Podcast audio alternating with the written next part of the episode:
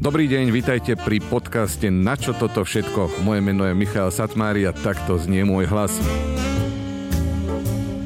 Špeciálne pozdravujem tých poslucháčov, ktorí sú vo veku, že už nepotrebujú pomoc rodičov a majú ešte takých zo pár rokov, pokiaľ nebudú pomoc potrebovať rodičia. Dnes tu v štúdiu privítam špeciálneho hostia, ktorý má na YouTube viac ako 200 miliónov videní a pritom nerobí hip-hop. Možno si ho vybavíte ešte z duetu s MC Barbarou. A ak ešte stále netušíte, o kom hovorím, opýtajte sa kohokoľvek od 0 do 10 na pieseň Strašidla. Všetci budú vedieť. Dámy a páni, Miroslav Jaroš. Serus, ahoj, pozdravujem ťa. Akože s tými miliónmi si ma dobre zaskočil. A ako MC Barbarov, čo tým chceš povedať? No, ten, ten si klip vybavujem, keď sa na teba pozriem e, na ten klip, na ten duet váš. S Barbarkou? Áno, áno, priletela vtedy z Ameriky, nahrali sme pesničku Nepozerám a nahrali sme k tomu videoklip, len to dobre, dobre, dobre. A MC Erika som potom stretol na We Love 90s, kde chodím tancovať inak. Vidíš, ale chcel som ti povedať Miroslav Jaroš. Ale úplne, keď to som povedal, tak to znelo úplne ako keby iný človek. Moja mama ma tak volá.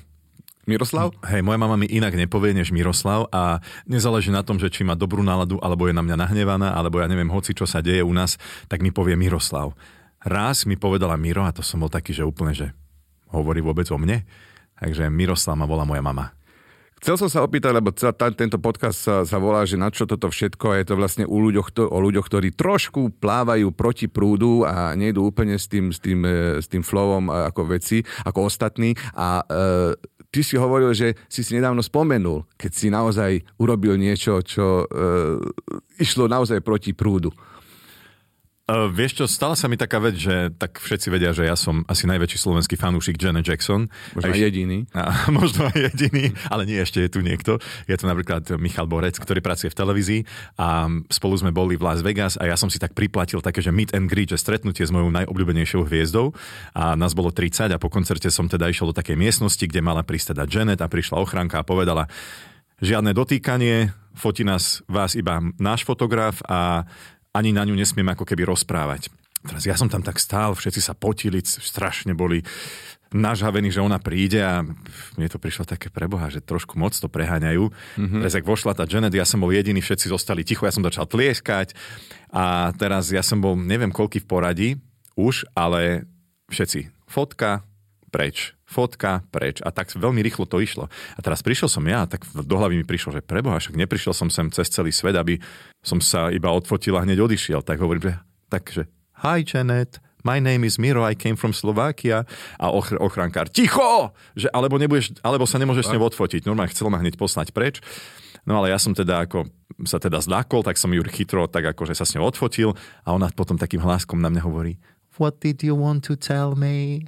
Že čo si mi vlastne chcel povedať, tak ja som mi potom celý ten príbeh povedal, som sa zdržal pri nej asi 5 minút a keď už teda, už naozaj mi ukazovali, musíš odísť, tak som ešte tak sa opýtal, can I hug you? Môžem ťa objať? A ona, že sure.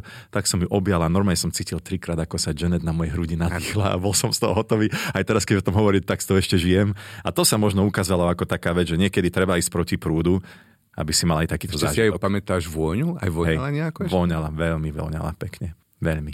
Janet Jackson. Čiže rozumiem, rozumiem. Čiže sme vlastne, e, ty sa vytrepal do Las Vegas, aby si teda e, stretol e, svojho osobného idola. Ale bol ale... som prekvapený, aká je malička inak. Ona by bola tak možno po moju hruď. Je, je ona malá. Áno, však ona nosí vždy také tie obrovské štekle. e, a ale vlastne tak ostaňme pri tej muzike. E, tebe do, do, do sveta showbizu a, a pop music otvorila spevácka súťaž. Ešte si pamätáš na to? Spomenieš si niekedy na tie, na tie časy tej slávy toho prvého e, tej speváckej súťaže? Lebo to si ja, ja si pamätám, lebo to bola ešte sú vtedy, sme to pozerali všetci. Dokonca sme si robili sami tie tabulky a sme to tiež e, robili rozhodcov a, a porodcov. No jasne, že si pamätám. A teraz, keď som sem za tebou prišiel, vlastne ty si ma privítal tým, že hral si na klavíri Enjoy the Silence od Depeche Mode a hneď som sa chytil. A hneď som vedľa videl aj taký bicykel, tam mal niekto odparkovaný.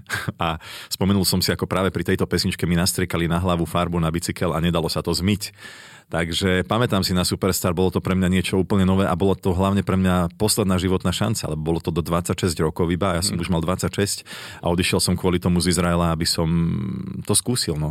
A bolo to tak, lebo ja si pamätám, že naozaj tam ste boli, e, mnoho z vás tam bolo malo, malo tie spevácké talent, mali spevácky talent, vedelo spievať, ale tie spevácké súťaže boli vždy o tom také, akože, že vyhrávali tie také osudy, ktoré e, boli smutné, alebo boli nejaké také, že pohli tou porotou, že napríklad, ja neviem, že dievčatko a, a ty sa ako voláš? Ja nemám meno.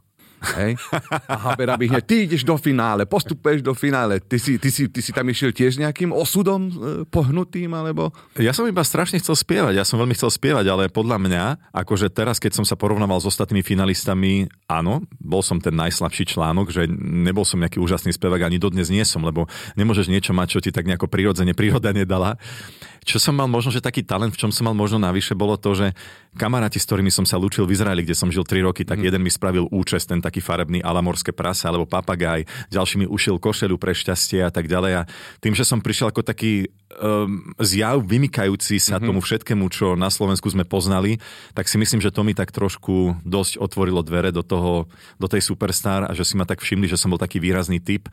Takže s pevom to určite nebolo, ale skôr ten zjav. A vtedy si vedel ale, že E, napríklad, že akú hudbu chceš spievať a ktorým smerom chceš ísť? Tak ja som za tie 4 roky bol nasiaknutý tou takou východnou orientálnou hudbou a chcel som veľmi robiť presne tie také ja, takéto pesničky a rýchlo som zistil, že toto na lebo Slovensku nieko, asi fungovať nebude. Lebo si aj nahral nejaké, no si pamätám, niektoré si ako použil si e, vlastne to... Prvý album Exoterika som nahral, dokonca som po Superstar, keď sme dostali všetci šancu nahrať album, tak zase som sa vymkol tomu, čo bolo akože v nejakých, nejakej norme a odišiel som do Izraela a nahral som presne takýto album.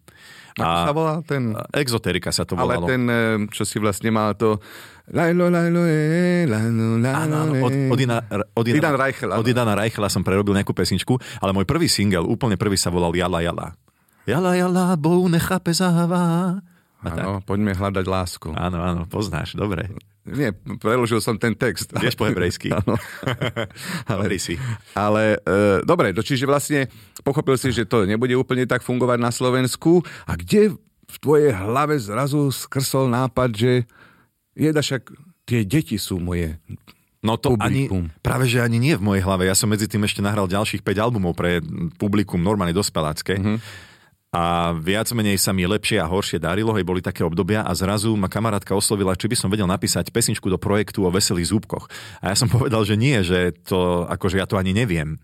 A nemohol som tú noc spať, lebo ja som taký väčší insomnik, že niekedy sa mi nedá spávať a vtedy som si tak spomenul, že čo budem robiť, už dlho, už sú 3 hodiny v noci a napadlo mi, čo mi volala kamarátka Ivetka, tak som napísal tú pesničku Zúbky, zúbky, čisté zrazu mám a z toho bol obrovský hit. No a ja jej to, ja jej volám, že počúvaj, aká somarina mi napadla a ona na to, že ale to je super, nahráme to. A vrajím, dobre, nahrajme to, ale nespájaj ma s tým.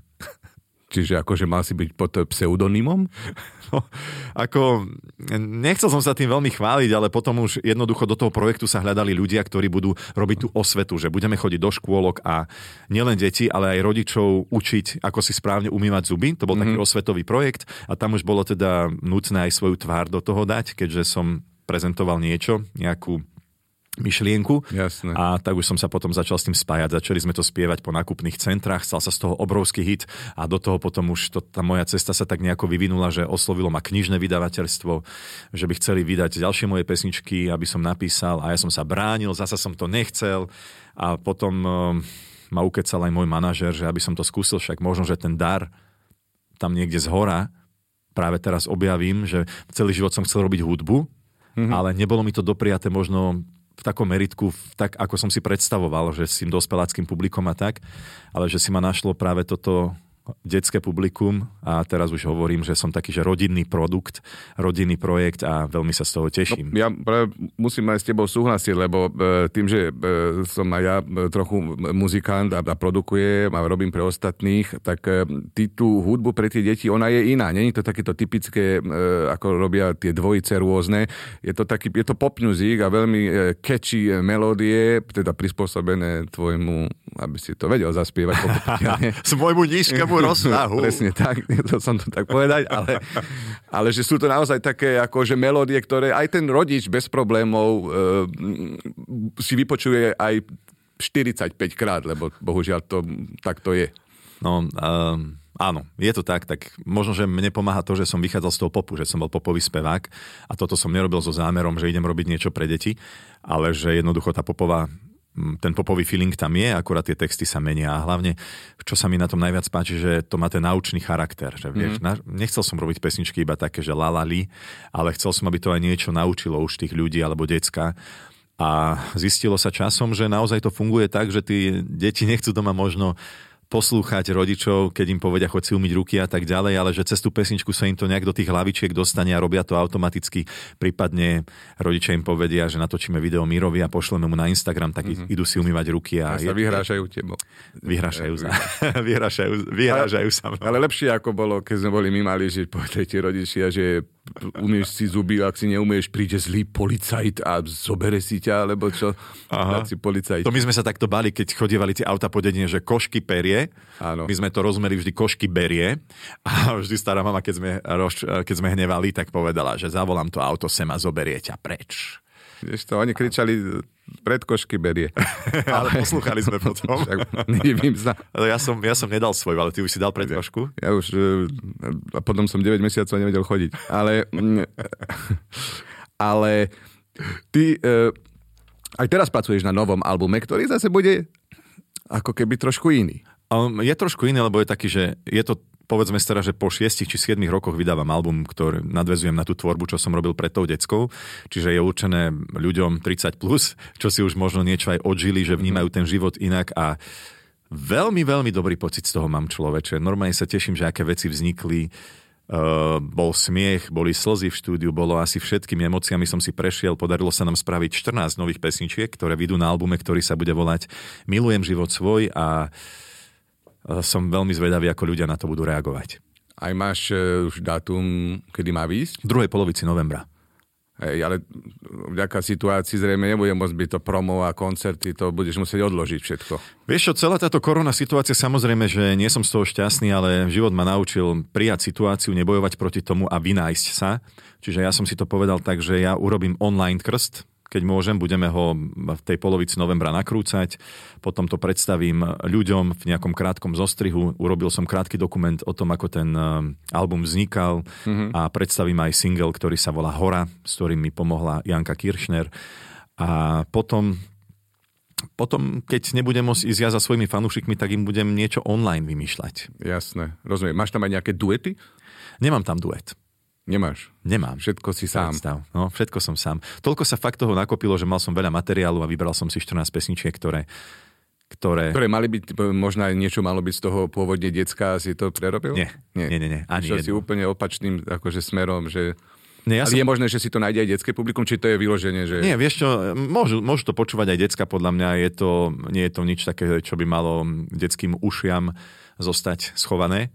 Takže sám som zvedavý, ako to dopadne, ako ma ľudia príjmu, lebo už teraz niektorí hovoria, že bez tej žltej košele si ma nevedia predstaviť. Tak no. no. uvidíme, čo to dá, keď príjem v kabáte.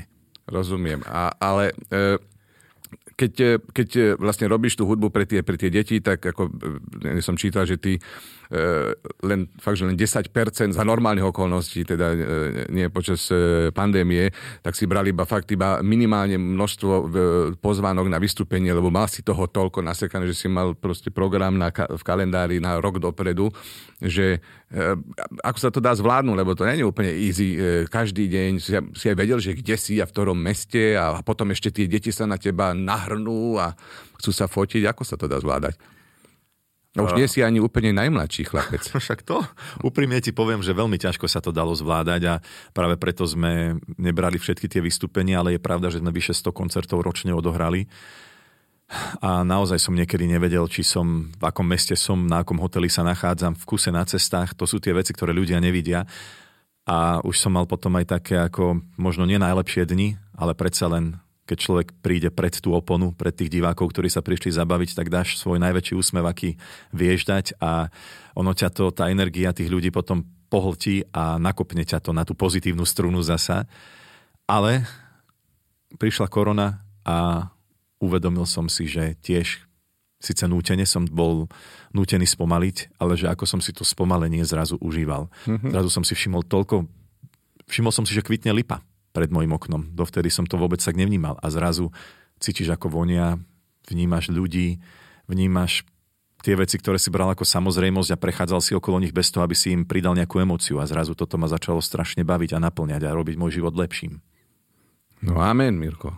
Amen. Pekne si povedal. Ja úplne s tebou súhlasím, lebo e, mne to tiež, my sme tiež ako silné reči, ako stand-up komici mali, neviem, 150 vystúpení ročne a, a naozaj e, keď bola, prišla tá prvá vlna, tak aj pre nás to bolo pre mnohých nás také, že ako oj, teda si trošku oddychneme a môžeme trošku vypnúť a môžeme písať nové materiály. Ja som opäť začal chodiť e, E, študovať e, te, hudobnú teóriu a, a, na klavíri a, a, a tiež som teda spomalil.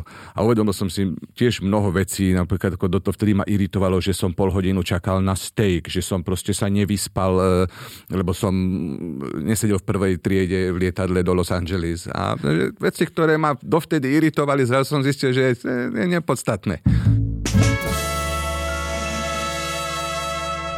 Viem o tebe, že uh, nie si ty, že ty máš rád zvieratá, ale uh, normálni ľudia chovajú psíky, mačky. Ty ideš aj v tomto protiprúdu, prosím ťa, čo to ty chováš? Húsenice. Prečo niekto chová húsenice? Ja neviem, od malička som bol motýlkár, zaujímali ma motýle a keď som dostal, keď mi mama v antikvariate bola zlacnená knižka Motýle zblízka, kúpila ju na nejaký sviatok, tak som si naštudoval, že aká husenica ku ktorému motýľovi patrí. A hlavne ma fascinovali tie také zákonom chránené, ktoré sa nedali bežne vidieť. Vieš, babôčky to bežne na zahrade na popadaných rúškach si videl. Ale vidlo chvosta, ktorého mám jednak aj vytetovaného na ruke, to je najvzácnejší motýl, ktorý v tej dobe bol. Mm-hmm. A mama ma raz poslala v nedeľu uh, otrhnúť hlavkový šalát do záhrady a ja som tam zbadal jeho húsenicu a tak sa mi rozbuchalo srdce, že som zabudol na ten šalát. Zobral som tú húsenicu domov a pod posteľou som ju na tajne choval, zakuklila sa a vyšiel mi z nej tento vidlochvost feniklový, ktorého som teda v tej dobe vypreparoval, bol som hlúpy, hej, áno, bohužiaľ, aj to som bol naučený preparovať motýle a doniesol som ho do školy a dostal som tedy z prírodopisu jednotku a v ten deň, ako som sa ním aj pochválil, mi ho niekto ukradol. je, to je taká, že negatívna stránka toho, ale... Takže nie, že si ho zabil, ale že ti ho niekto šlohol? Hej, to ma, to ma mrzlo. Ale vtedy, ja. vieš, keď si taký malý, tak vtedy ťa to nenapadne. Áno, takže jasné. teraz napríklad moja mama akurát pred dvomi týždňami našla takú istú husenicu vidlochvosta feniklového a nevedela, čo to je za husenica. Lenže moja rodina celá je už zmagorená taká zo mňa, že vedia, že ja tie husenice niekedy aj celú zimu chovám v takej veľkej 5-litrovej fľaši. Zakúkli sa mi to a ja pozorujem ten eh, prerod toho motýľa doma. Tak to, to mám rád. Kukli, tam sú nejaké tie štádia. Presne, zázrak prírody. A mama teraz našla husenicu a podávam ju v takom tom pohári malom a hovorím, mama, preboha, to je vidlochvost feniklový, to je ten vzácný. A ona, že váv, že to som nevidela, vrajím, tak poď, ideme ju pustiť do zahrady. A ona bola z toho v šoku. Ako to, že to chceš pustiť takého vzácného?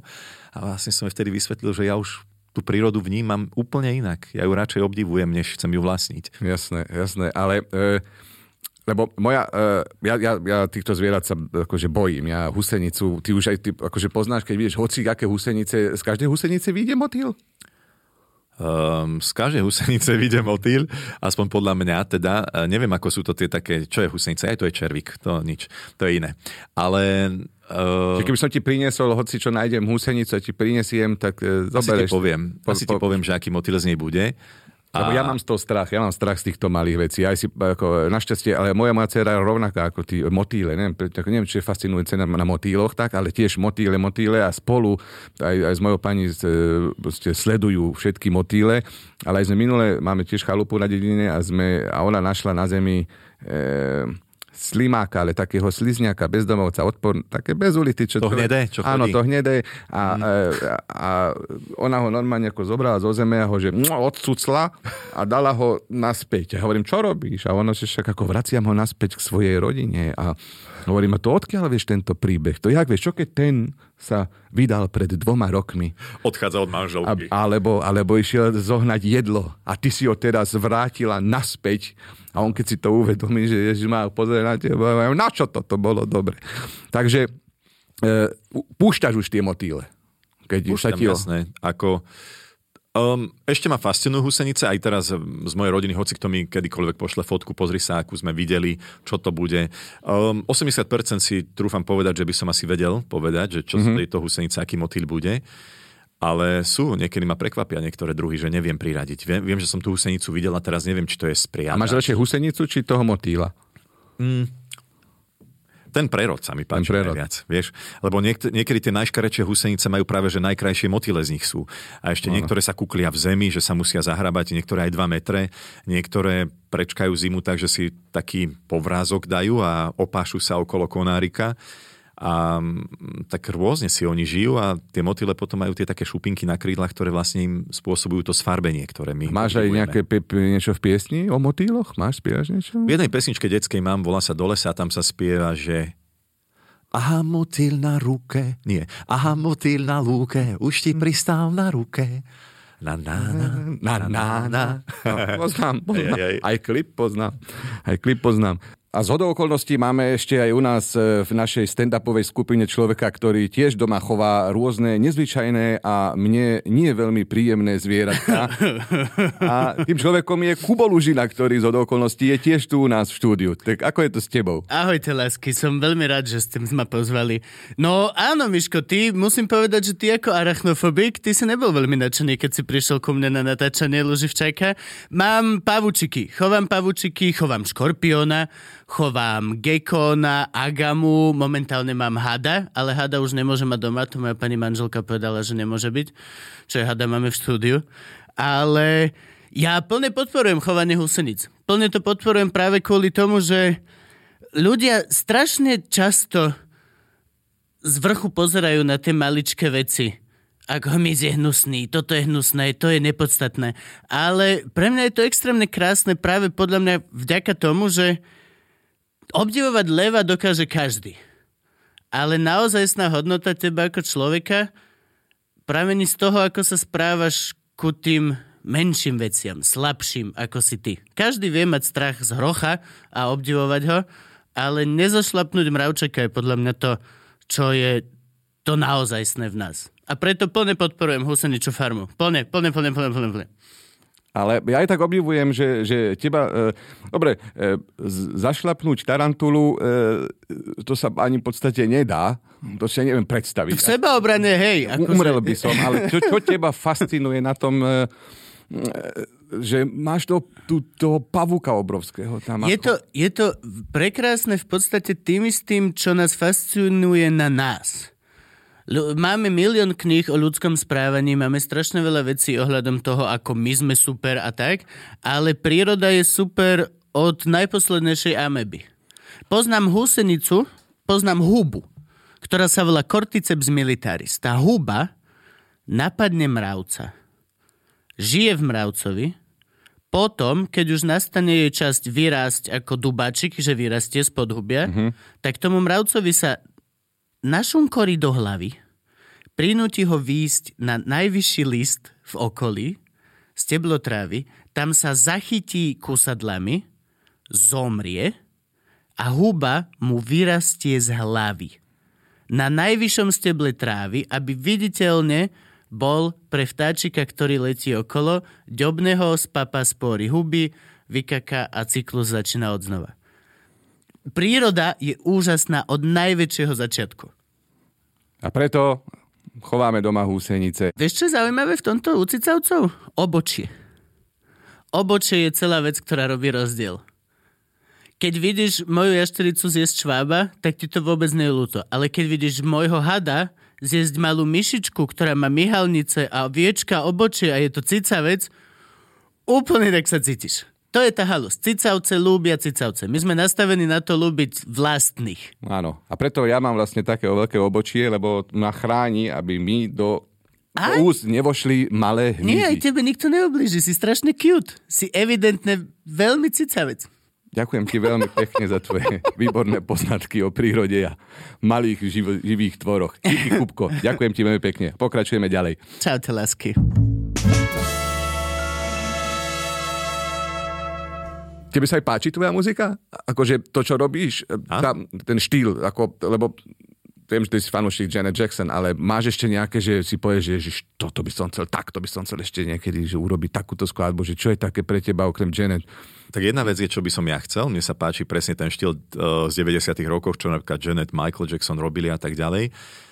A druhá vec je, čo mi sedí. Hej? Uh, skúšal som rôzne štýly a v poslednej dobe som zistil, že skôr, mi, skôr ma to ťaha do takých pokojných melódií. Také niečo, ako robil ten Idan Reichel, napríklad s takým nádychom orientu, alebo jazz ma baví, alebo takéto veci, že viacej ma to ťaha tam a tam mi celkom aj hlas viacej pasuje ako do mm-hmm. takých nejakých tanečných vecí.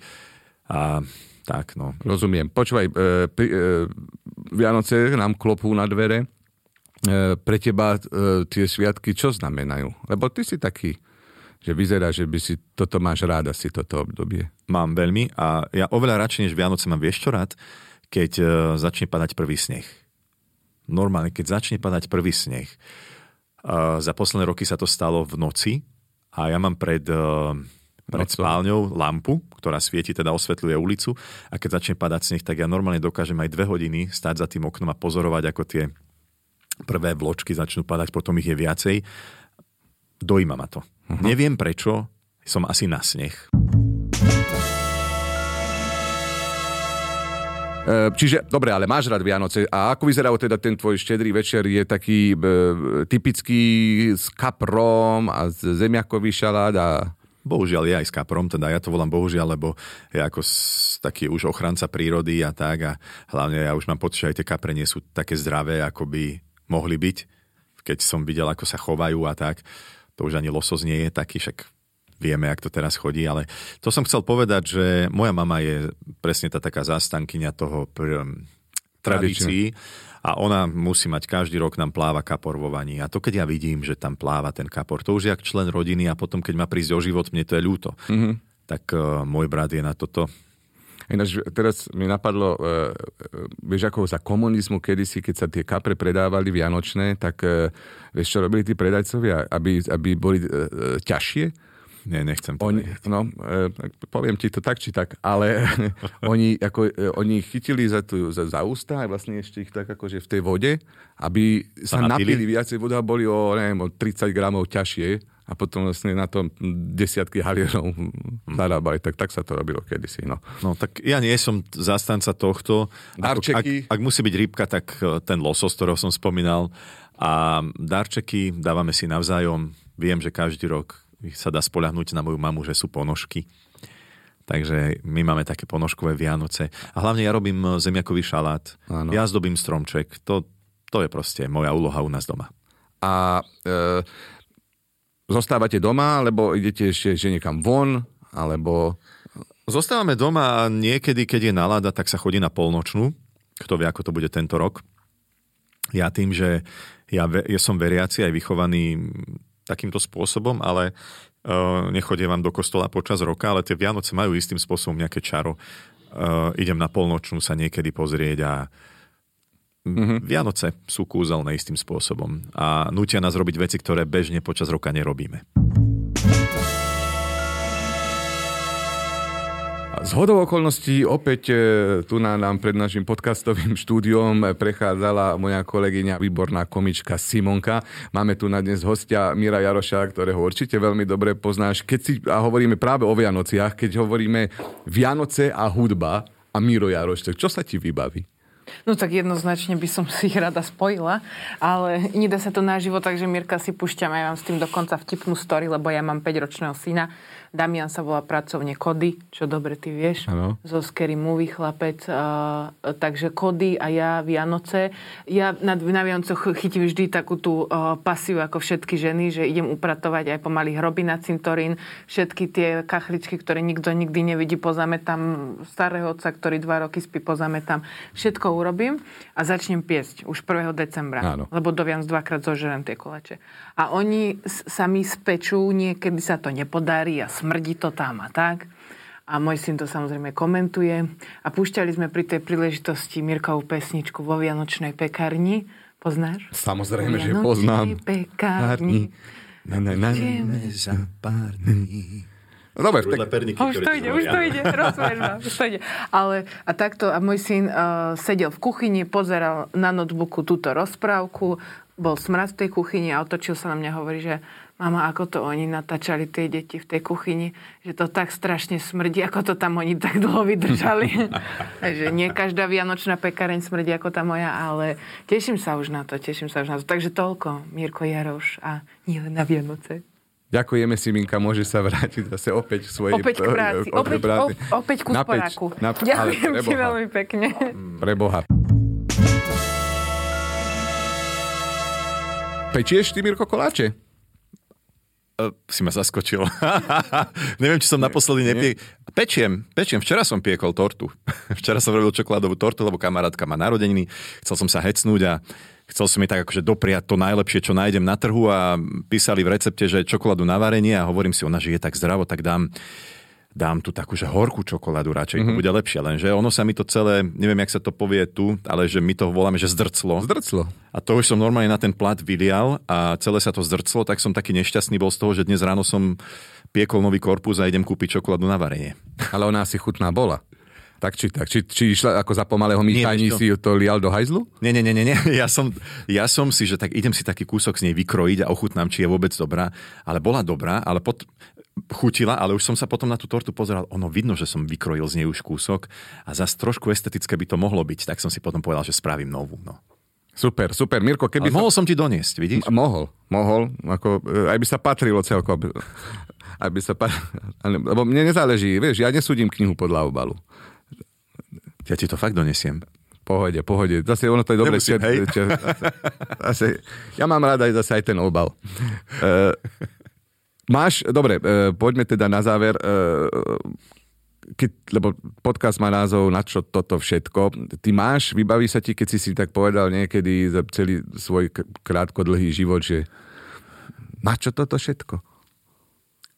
Asi tá naháňačka väčšiná, že celý život, jak som veľmi chcel spievať a byť spevákom a všetci mi hovorili, že sa to nedá a to je, nemáš na to a tak ďalej že som tak ako keby, že tým, že som chcel dokázať, že áno, že toto je jediná vec, ktorú cítim, tak som tie veci robil možno 200, 300 násobne s väčším elánom a zna, značením a mám pocit, že ma to neopustilo ani dodnes a niekedy naozaj, ako si sa pýtal, že ako, som, ako žijem vlastne, keď máme tie koncerty, hotelová izba, nemáš čas eh, na kamarátov, nemáš čas mm-hmm. utužovať tie vzťahy, tak niekedy si tak poviem, keď si líham do postele. A na čo toto všetko, Miro? Na čo toto všetko? O 10 rokov možno nebudeš vládať, nikdy nevieš, čo sa stane. Dostaneš sa so zdravím na tak, do takého štádia, že potom ti budú tí kamaráti dobrí alebo ľudia, ktorých si teraz nevšímaš. A potom sa ráno zobudíš, nie? A potom sa ráno zobudím a znova 300%, toto je na tomto najhoršie. Že neviem to zastaviť, ale akože snažím sa. Ak bola na niečo tá korona dobrá, tak uh, som si uvedomil tieto veci a zlepšuje sa to. Nehovorím, že som dneska nezabudol na tvoj podcast, že som nemeškal. Mrzí ma to veľmi, nezvyknem takýto byť, ale stane sa mi to ešte niekedy, že sa šmíknem. Super. Mirko, ďakujem ti veľmi pekne, že si si našiel čas v tvojom nabitom kalendári a budem sa tešiť na tvoj super nový album, ale aj na ďalšie detské, lebo však tvoja hudba pre deti rastie aj s našimi deťmi. E, takže Ja tebe ďakujem za pozvanie, aj za to, že si bol parádny komorník v mojom klipe Strašidla. Ktorý si určite pozrite, pretože naozaj stojí, stojí za to. Ďakujem pekne. Ahoj, čau.